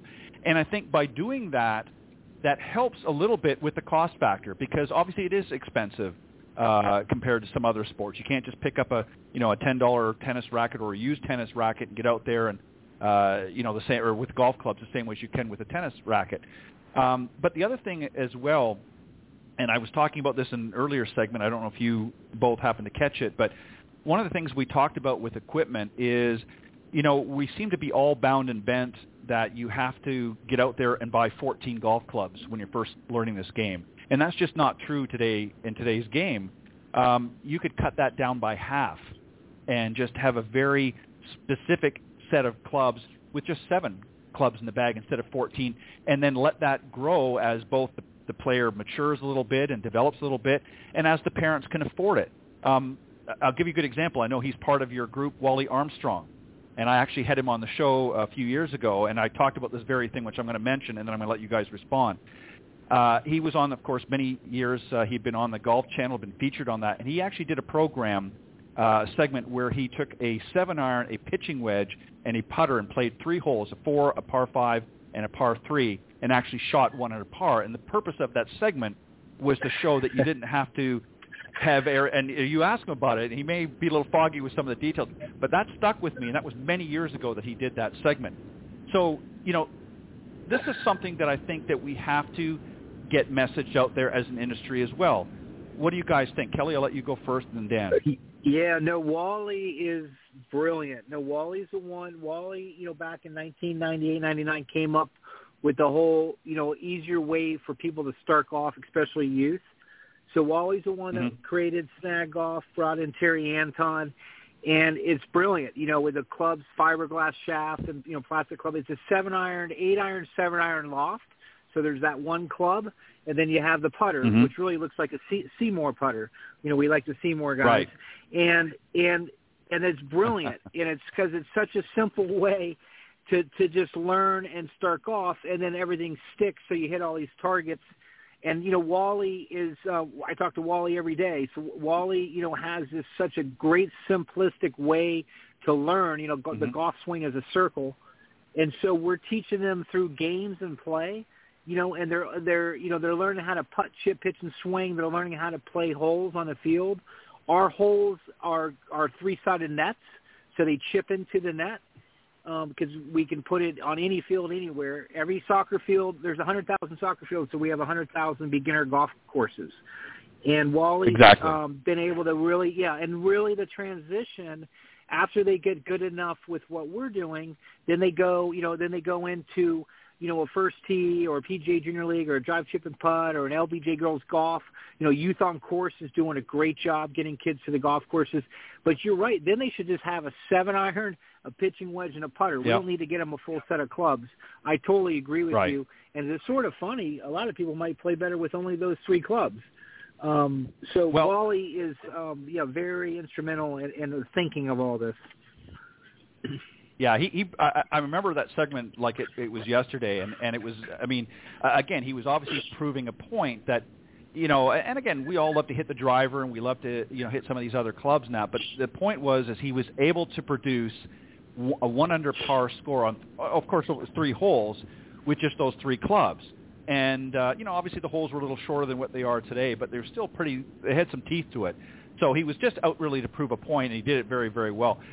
Um, you know, Dan, one of the things too that I think as an industry, and I know there's more and more people. You know, you you guys had mentioned about uh, you know so many different uh, organizations out there to really develop uh, junior golf and that, and they're great. Don't get me wrong, but a lot of them, uh, again, are more of a higher competitive uh, type format, and not everybody's going to, you know, make it out there, and uh, or maybe has aspirations of going on to play collegiate golf. So we have to have a little more of a grassroots uh, movement, if you will, in golf to let those that just want to go out and have some fun. Um, this is really what the foundation is part of its mission is to get out there and have fun, uh, you know, through the game of golf. Uh, am I right, Dan? Yeah, no, absolutely. And that's, you know, part of the frustration that you saw kids developing at this age, you know, tradition isn't helpful when it comes to introducing kids to golf. And, you know, we talk about baseball doing, you know, the T-ball, soccer has little kickers, football has pee-wee football, basketball has upward sports. You, you don't, don't start a kid on a bicycle, you start them off on a tricycle. And so right. that's what we have to do from a kid's perspective, getting them to have fun. The kid won't have fun getting on a 10-speed bike. He's, he's going to get frustrated. But that's what we expect in golf. We, they're not starting right. off on a tricycle, and that's what that's what we are. We are the tricycle of the uh, golf industry, and so you know we're not competing with you know any of those others that we talked about. We are truly the introductory program, getting kids just mm-hmm. to have fun, and that's if they're not having fun, they're not going to progress any further. And so, for example, uh, last summer when we were testing these in three different locations, there was a young gal that was a dancer that her father put her into uh, a program in uh, South Carolina, and she went away from the program after five days saying, "I want to continue in golf," and she didn't. Mm-hmm. She had less interest in dancing, which is her father was just blown away. But there it is, is just exposure of a kid having fun um, and not, you know, overcorrecting their grip and, you know, you're holding the club wrong here. And, you know, it's, so it's just letting kids be kids, have fun, game-based play, keep, keeping them rotated and engaged so that they're just, you know, wanting to continue. And Ted, can, yeah, and that, can I add to that, yes. Ted, for a second too? Sure. Yeah. So and, and, and, yeah, and ahead, on, on, yeah, on that note, Ted, um, yeah, the, the you know out of the the 26 million people that play golf in the United States, 10% have a handicap. So Yeah. that's why our our focus is really the ni- the recreational. You know that you hit it right on the head. Um, you know, there's so much focus in the industry on competitive, which is great. But you know, so we, we want a broad reach. You know, to all. You know, really the U.S. demographics. You know, so we want to hit all the demographics in the U.S. to start golf. You know, and then and then you know, and then focus on being recreational players because that's that's ninety percent of the industry. Um, and so you're you're you're you're completely correct. Um, that's our our total focus: have fun and and and then pick it up also when they're adults later. Well, and I think it goes back to that to the to the word fun, and and uh, I'll tell you something a, a quick story here that I want to share. Um, I'm the publisher and editor of, of Golf Tips magazine. I purchased the magazine last year, and one of the articles that's coming out in our, our latest edition uh, that I put together is about millennial golfers and what they really want. And one of the interesting things through some discussions that other people in the industry have had as well is that they don't want the traditional golf experience alone. They want to get out there. They want to have fun. They want to add other things. They're obviously about technology. There are other things that they enjoy as well. They want, as they put it, the golf plus experience. So the typical country club mentality is not something that's of interest to, to every millennial out there. In fact, it's a very low number compared to, to others. They want to get out. They want to travel. They want to do a lot of other things. So I think one of the criticisms that I've had of the industry, and I'm a teaching professional, so I've been in the industry a long time, is that for so long we've kind of put everybody in, in one box. And I think what's happening yeah. now is you're, you've seen a, a pushback within uh, the golfing community because obviously you know we're, we're all getting older, so the older ones are are moving on down the, the pasture, if you will, and the younger ones are coming up, and they're looking for a different experience. That doesn't mean that they're not going to go and play in, on a country club or they're not going to go and play in a resort course, but they're looking for other experiences. That's why Top Golf did so well and has done so well with the entertainment. So when you look at some of the programs and introductions, one of the criticisms that I've had, and, and Dan, I'm going to start with you on this one, is that too often a lot of these junior programs have kind of been there designed to feed them into whether it be collegiate and, and beyond, uh, and that's not going to be for everybody. so we need to be a much broader approach, I think, uh, in the industry. And I think the other thing that we need to do, and I'm going to shut up in here in a second, I'm going to let you speak, is that um, in the teaching side of things, I think some of the instructors need to be specialized in working with juniors alone and not just a, a well-rounded uh, golf instructor because there are unique challenges and areas of the game that are very unique to junior golfers um, that you can't always get from just going to uh, your local PGA Pro or LPGA Pro. What are your thoughts there? Well, I'm going to I'm going to leave the uh, kind of teaching aspect and everything to Kelly on answering that since he's a, a PGA Pro. I'm a consumer products marketing guy, but I can mm-hmm. speak to it from a kid's. I had three kids that played soccer uh, and mm-hmm. grew up doing that. I wish I had a program that I could put them into to get them exposed to golf because you know I, I, they right now love golf and and excel at that. But uh, you know I, I do think that uh, you know the current teaching environment uh, is one that gets kids frustrated, and so you know we've mm-hmm. overlooked the simplicity of golf and you know really creating a program that gets kids having the fun and not not teaching based but fun based in doing that. So, um, Kelly, why don't you answer the questions dealing on the, uh, you know, the PGA Junior Golf Camps first tee kind of standpoint? Yeah, no. So, um, you know, you, you, it's that age, uh, Ted. You know, we're really, um, you know, I think with uh, I'm a PGA member, you know, and then as a, mm-hmm. as an instructor, so you know, the, your your brain doubles in size at, at age eight, and so in a, in a, in, in a, so the industry in, in in a way is starting at the right time because it's you know it's more like stage two, right? You know, and then right. you know um, the PGA members, the LPGA, you know, we're all trained and taught you know how to teach golfers. Um, I, I think there's not as much focus on, on a new golfer. You know, I think it's a lot mm-hmm. easier to teach an existing player because of the video and all the technology. Um, it's right. I think it's much harder to start someone from scratch, and then it's even harder maybe to take a five or six or seven year old. Um, and so it's I, I, so so part of it is just you know that's why you know you tend to have maybe the P teachers with the First Tee did well because they have a four year college degree you know in childhood development. Mm-hmm. Um, and so you have that, that early age where they just mimic and you don't want to get specific. So we really have just uh, followed, you know, the physical education standards. Uh, that's why we teach them through games and play, you know, and we teach the youth leaders where we put it in, and then the, it, and then and then you have a lot of volunteers, and they're just playing games and they're learning all these fundamentals that they don't even know they're learning, you know. And then when we move right. them, you know, into the golf world, which really starts at age seven and eight. You know, PGA Junior League mm-hmm. is really seven and eight. LPGA Girls Golf is seven and eight. First Tee seven and eight you know, drive chip putt seven and eight, and then then they can, you know, then we can start getting a little more technical, you know, as they progress. Um, right. But there's, yeah, we we we we haven't really been taught how to teach, you know, the new uh, youth for, you know, so much in our training. Um, so that I think that's part yeah, of. So, yeah. Let me add to that too, because it's interesting that we we do deal with Mark Haddad at PGA Junior Golf Camps, and he really loves our program because we supplement them well and you know he really wants to take mm-hmm. the kids that are interested but that's mostly at age eight. Anything younger he says i spend all of our time babysitting the kids because they're just not of the mentality to be able to grasp everything that's going on.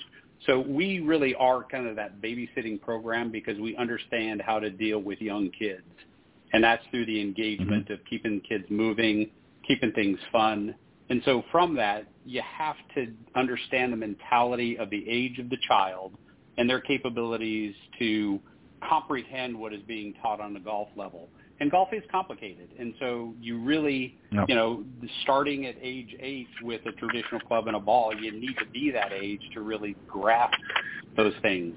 We want to make it fun. We want to introduce, be that introductory phase to the kids and you know really get them just interested so that they can move on if they're interested in that phase two and phase three programs. Yeah, and, that, and that's really what I was getting at is, you know, I, I think that typically in the past, um, you know that's what we've seen is is that's what most people are exposed to is some of the different programs. And they're all good programs. I'm not don't misunderstand me. I'm not dismissing any of them.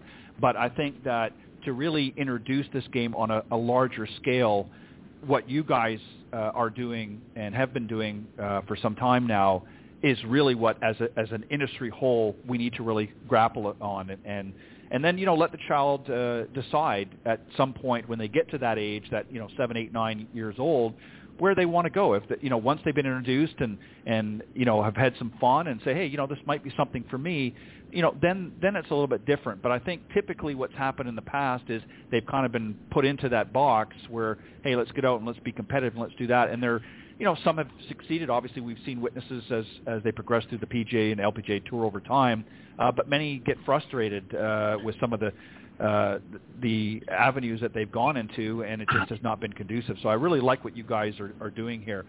Um, and I'm going to throw this up in the air, whoever wants to answer this. But uh, one of the things that Payne uh, obviously uh, was faith was very important to him, and uh, you guys offer uh, really some uh, to parents and obviously to the to the kids involved uh, some really faith-based character building camps, if you will, uh, to help them learn not only the fundamentals of golf but the fundamentals of life.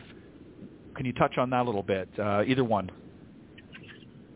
Yeah, I'll Sure, start. I'll, Dan, uh, Dan, you could. Um, yeah, go ahead, Dan. Yeah, go ahead. Yep, no, go ahead. So we we're our faith component is is really built around um, you know, with the churches and the YMCA's, the nine fruits of the spirit. So love, joy, Mhm. peace, patience, kindness, goodness, faithfulness, general self-control. And then, and we go deeper into that. And then, you know, at Boys and Girls Clubs and Parks and Recs, uh, you know, nine virtues, you know, the same words, Mm-hmm. uh, but, you know, not just, not as deep. Uh, but we felt like, Right. you know, those words are, are, you know, we, re, we, we now as a team boy, you get up every morning and you read those words. You know, I have them on my whiteboards. You know, it will affect your day. You know, when you're when you're focused on love, joy, Yep. peace, patience, kindness, and and it's sort of fun because we we're putting those words on our. uh, We have the small soccer balls. Uh, We have the, our balls have the words on them, like two words each. And uh, Dan's done a great job. You know, we're making our own. We have our own Payne Stewart learning equipment, and we've incorporated those words into the equipment, and it's really phenomenal. I mean, it's nothing like looking down at a ball and seeing seeing like love and peace. You know, where our Yep. holes when we're when we're doing the nine holes, everywhere in the country, the first hole is going to be love, and the last hole is going to be self control.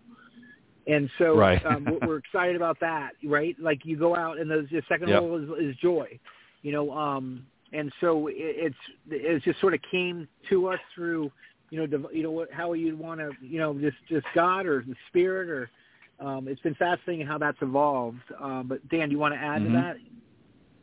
Yeah, as you say, you know, starting with love and ending with self-control, maybe the better thing is starting with self-control and ending with love. So maybe we flip those around.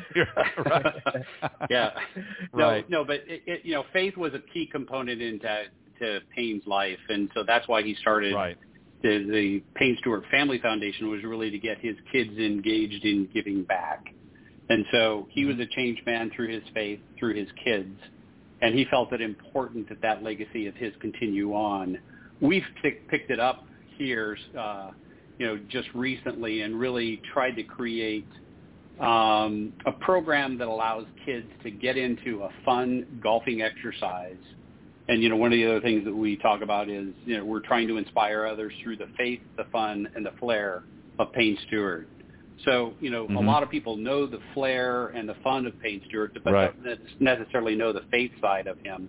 And he was a very spiritual guy. And so through that, Yes. um, telling his story allows us to bring, build in the faith component, which brings all those other aspects into it. But, uh, you know, it's, it's important to the family, and so it's one of the components that is built into our programming. Um, so it's, you know, life skills, um, but also, um, you know, faith-based camps and clinics um, to be able to support that. Yeah, and I I couldn't agree more. And you know, I go back to something I said earlier when you both were first coming on, and I uh, you know mentioned in some of the opening uh, statement, uh, you know, that his daughter uh, recognized, you know, even though he was uh, competitive, uh, obviously referring to his golf, uh, more importantly, he was about caring for for you know for other people. And that was obviously, uh, you know, as a result of his, having a strong faith. And you know, I can remember back, uh, I believe it was at Pinehurst when uh, in the U.S. Open with uh, with Phil Mickelson, and Phil's wife, of course, at the time was expecting a child, and you know, Phil obviously didn't fare well in the in the tournament, um, but you know, Payne, you know, walked up to him on the 18th uh, green and just you know sort of embraced his face and said, you know what, this is going to be great. You're, you're going to be a father. You're going to be a dad, and that's going to be the, the the most joy. And I'm paraphrasing, of course. I know I know he said some different words, but uh, essentially, and that really, you know, resonated with a lot of people. And I think that's why he was so loved as a golfer. And, and that's not to criticize anybody else, but you know, I think it really shone through in who he was as an individual. And I really applaud you guys and, and the rest of the team for really carrying that through uh, through the foundation and through the golf. And you know, Dan, you mentioned something as well as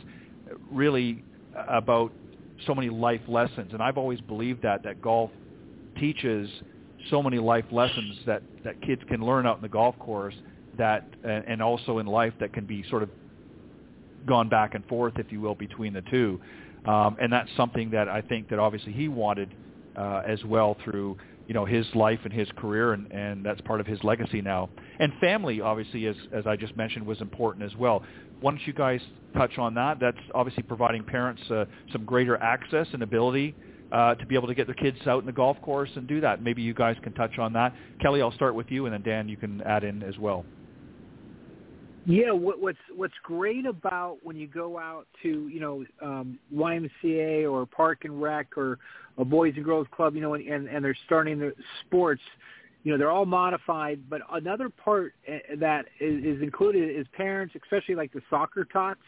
Parents are volunteering. Yep and so you have like a youth leader who who who's trained how to run it, you know, and, and run all the stations and the games. But then they have the parents are engaged, and so we have the parents out there at the camps and at the clinics, and it's um it, so it becomes more of this family engagement.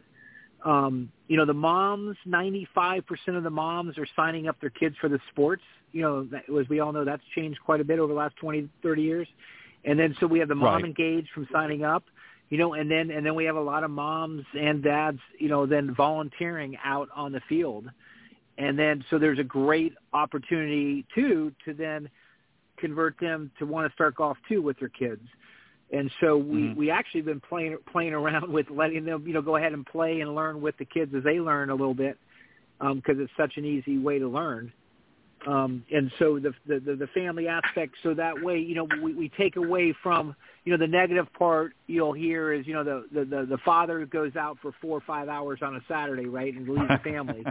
well, um, right. You know, I think you know you have this mo- with the millennials. There's an opportunity to bring the whole family.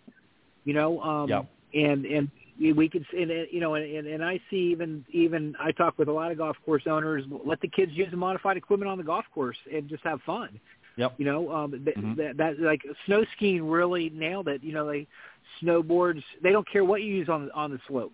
Snowboards. You know, you yep. can sit on the board. You can. I mean, whatever. Yep. Same thing with a golf course.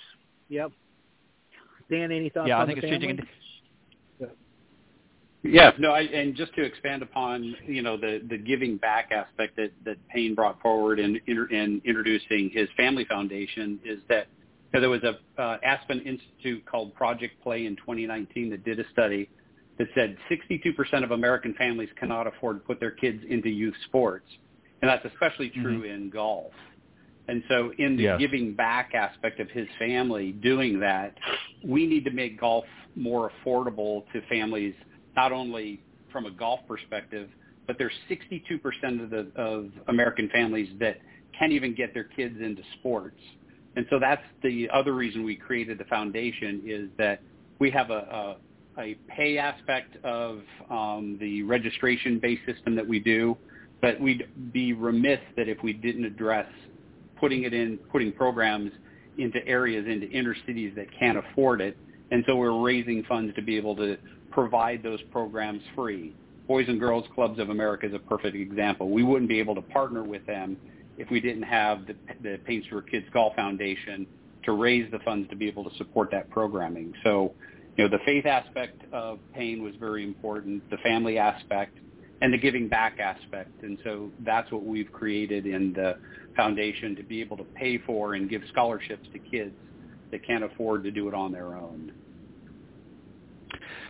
Yeah, and it, it, it's you know it's so important. I think uh, again to, uh, and I, I just want to add about the family uh, aspect as well, real quick, and then then I'll move on. But you know we're seeing kind of a trend, and part of it, you know, it's been going on for a little while, but it really I think ramped up. You know, unfortunately, we've been all dealing with this COVID thing uh, for the last year and a bit, and uh, you know, golf has seen a, a, a growth which we hadn't seen in a little while uh, as a result, people obviously, let's be honest, uh, uh, didn't have anything to do. They were tired of watching Netflix and everything else, and they said, "Let's get out and do something." And golf, you know, was one of those sports, uh, games, if you will, that uh, afforded people to just get out of the house. But what it's done, and and you know, you touched on it about millennials and that as well, is that they're looking at it differently uh, again, they're not just as you mentioned, you know, dad, just dad going to the golf course, uh, you know, for four or five hours, and the family's left at home. They want to be able to be more involved as a family unit and doing things together. And this is a great opportunity. Uh, and I think you guys, you know, you just alluded to it that this is something you're you're thinking of maybe doing, having the parents, uh, uh, maybe particularly the mothers, but uh, getting involved and I think it's a great idea because this is really what this generation coming through right now is looking for. Is they don't want just somebody sort of disappearing for four or five hours. They want to do things together and get out and have some fun with their little ones. And uh, this is a great way to do it. So um, I think that's uh, that would be heading in the right direction.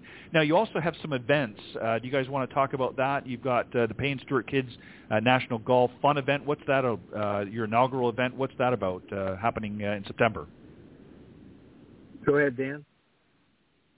Yeah, no, it's uh, you know with our partnership with the Boys and Girls Club of America, you know, we as I had mentioned that we we need to raise funds to uh, you know uh, put those programs in, and so what better way than to do it than than a golf event, and so you know we're, we're taking a little bit of a little bit different of approach in this one in that it's a nationwide tournament, and we were we mm-hmm. partner with a group called 18 Birdies, and they that mm-hmm. their app allows to do virtual tournaments so that anybody can enter into the tournament. So our event is happening from September 1 to September 30, uh, and we're encouraging people to go to paynestewart.org to sign up and learn more about uh, the event, but get three of their buddies to get out and play around uh, to help raise funds for uh, Boys and Girls Club and the programs that we're putting into that.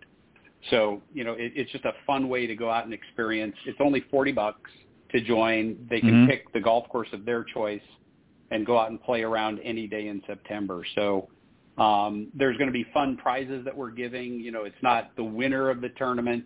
Um, we're encouraging people to get on and, you know, dress like Payne, to pose like Payne, uh, and you know go to the feed to be able to be eligible to win some of the prizes that we're doing. I mean, for example, um, you know we will have some putters from um, uh, SeeMore. I, I'm SeeMore. SeeMore. SeeMore thank putter.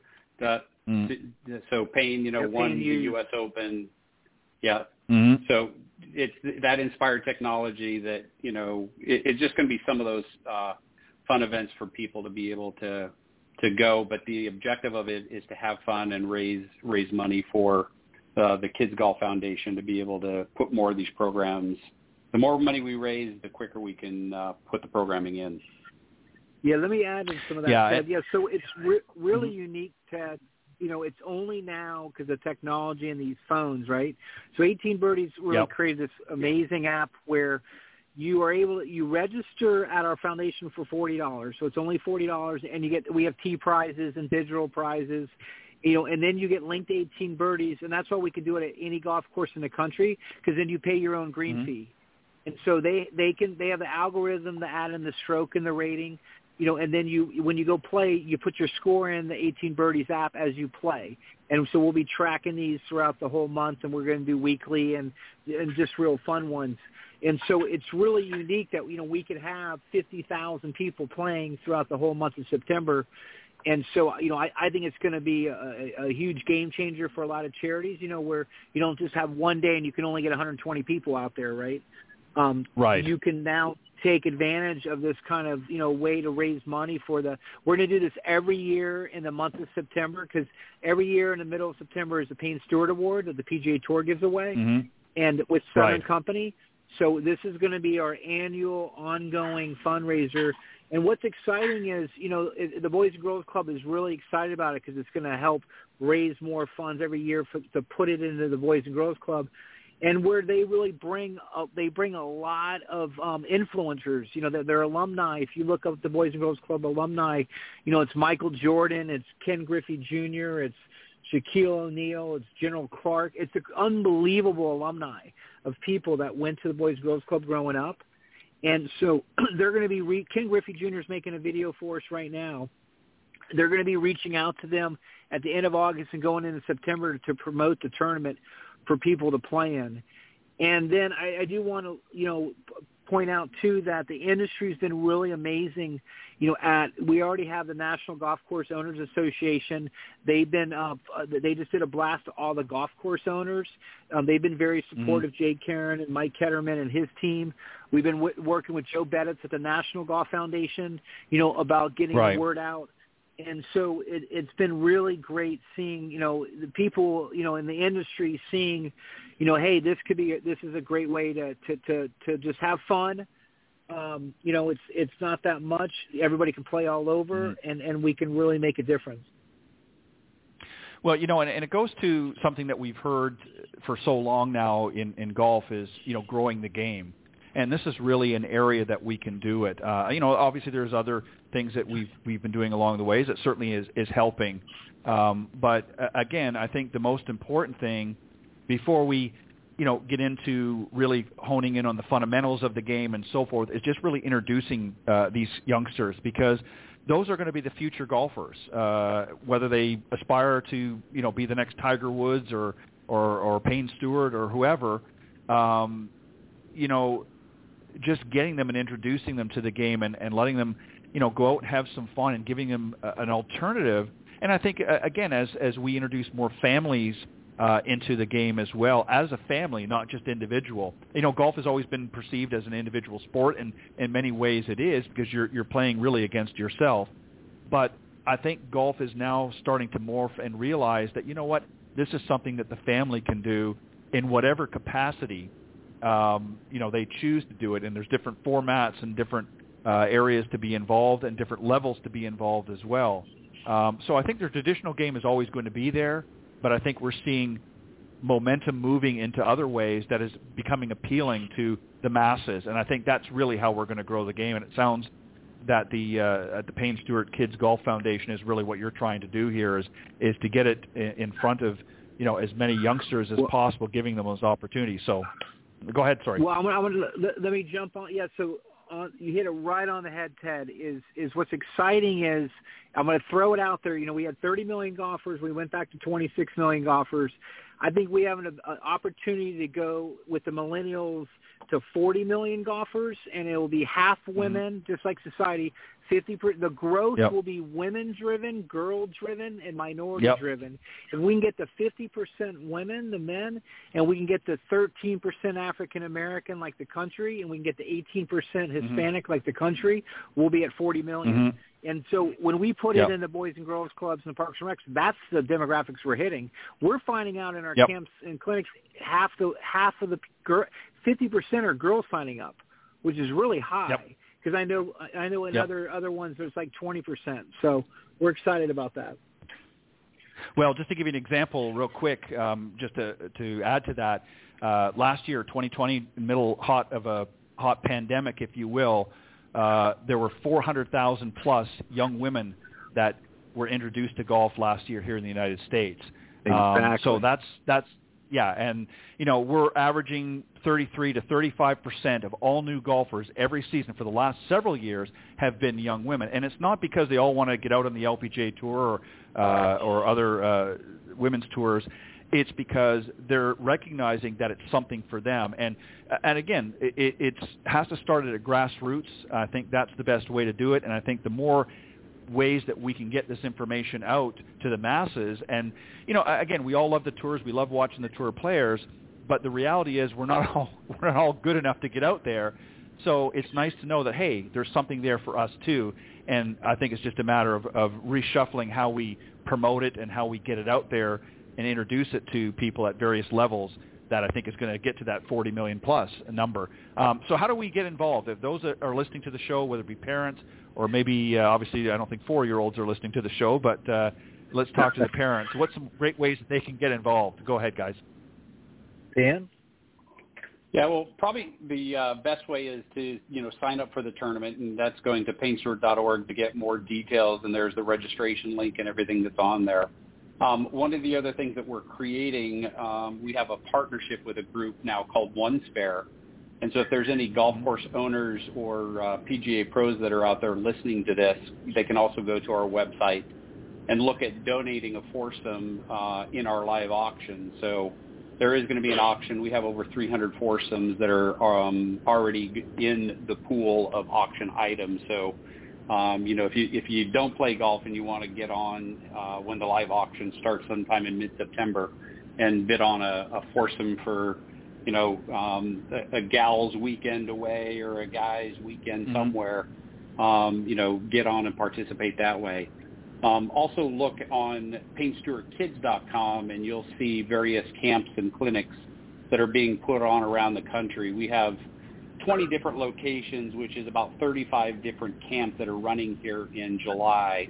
We have some going on in August, and check out to see if there's a, a camper clinic in your area where you can sign up your four, five, six, uh, seven-year-olds in, in doing that. So, um, you know, participating in the camps, uh, playing in the golf event, um, or you can also go on to our website, and there's a donation link there where anybody can donate any amount.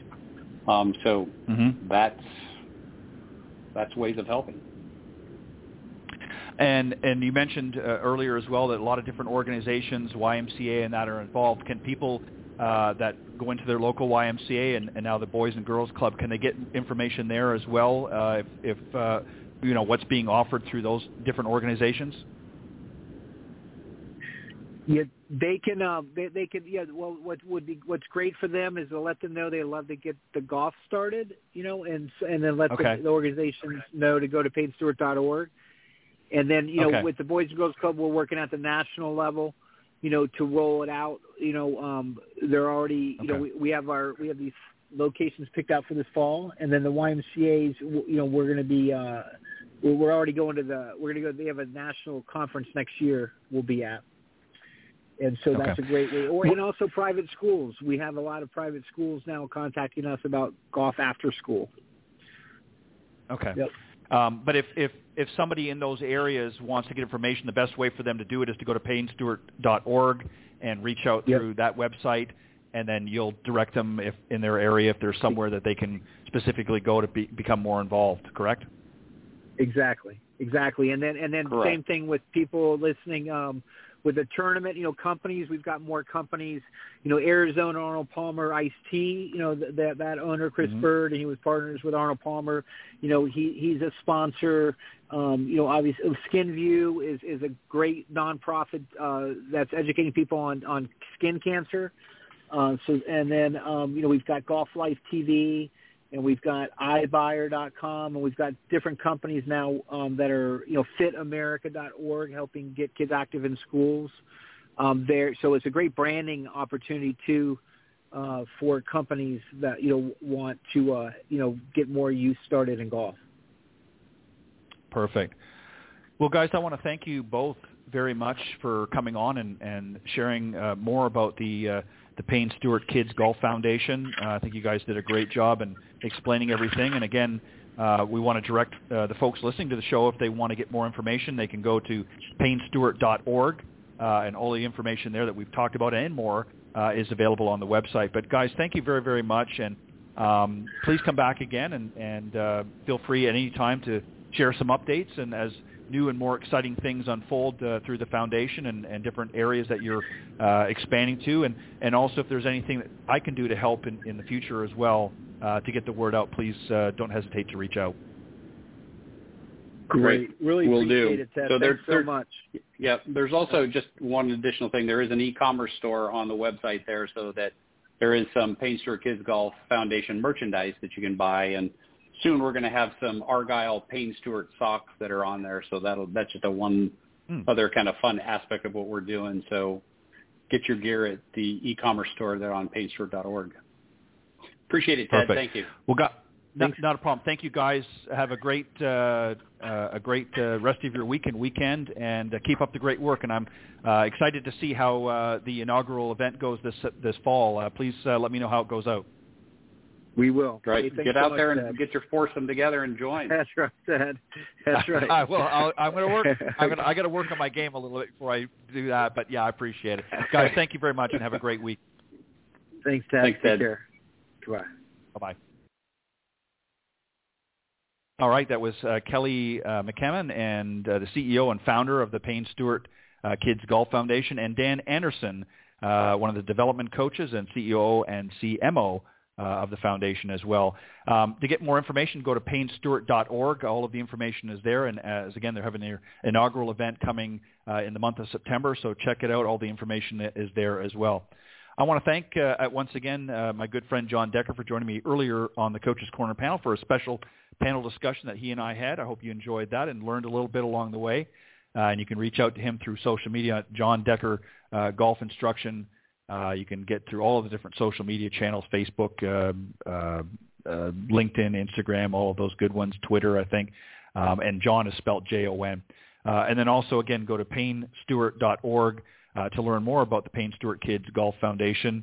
And uh, you can reach out to virtually anybody there that's part of the team and get more information. I think it's a great idea with summer uh, still upon us. Uh, it might be an opportunity to sign uh, your little one up and get them involved. Uh, get either uh, your little girl or your little boy involved in some of the great camps and clinics that are going on uh, through the uh, Payne Stewart Kids uh, Golf Foundation. All right. Thank you, everybody, for tuning in. I hope you will join me next week. I'll have another great panel discussion and another great guest right here on Golf Talk Live. God bless everybody, and have a great weekend. Thanks for joining us. We hope you enjoyed this week's broadcast of Golf Talk Live. We'd like to thank this week's Coaches Corner panel, and a special thank you to tonight's guest. Remember to join Ted every Thursday from 6 to 8 p.m. Central on Golf Talk Live. And be sure to follow Ted on Facebook, Twitter, and Instagram. If you're interested in being a guest on Golf Talk Live, send Ted an email at ted.golftalklive at gmail.com. This has been a production of the iGolf Sports Network.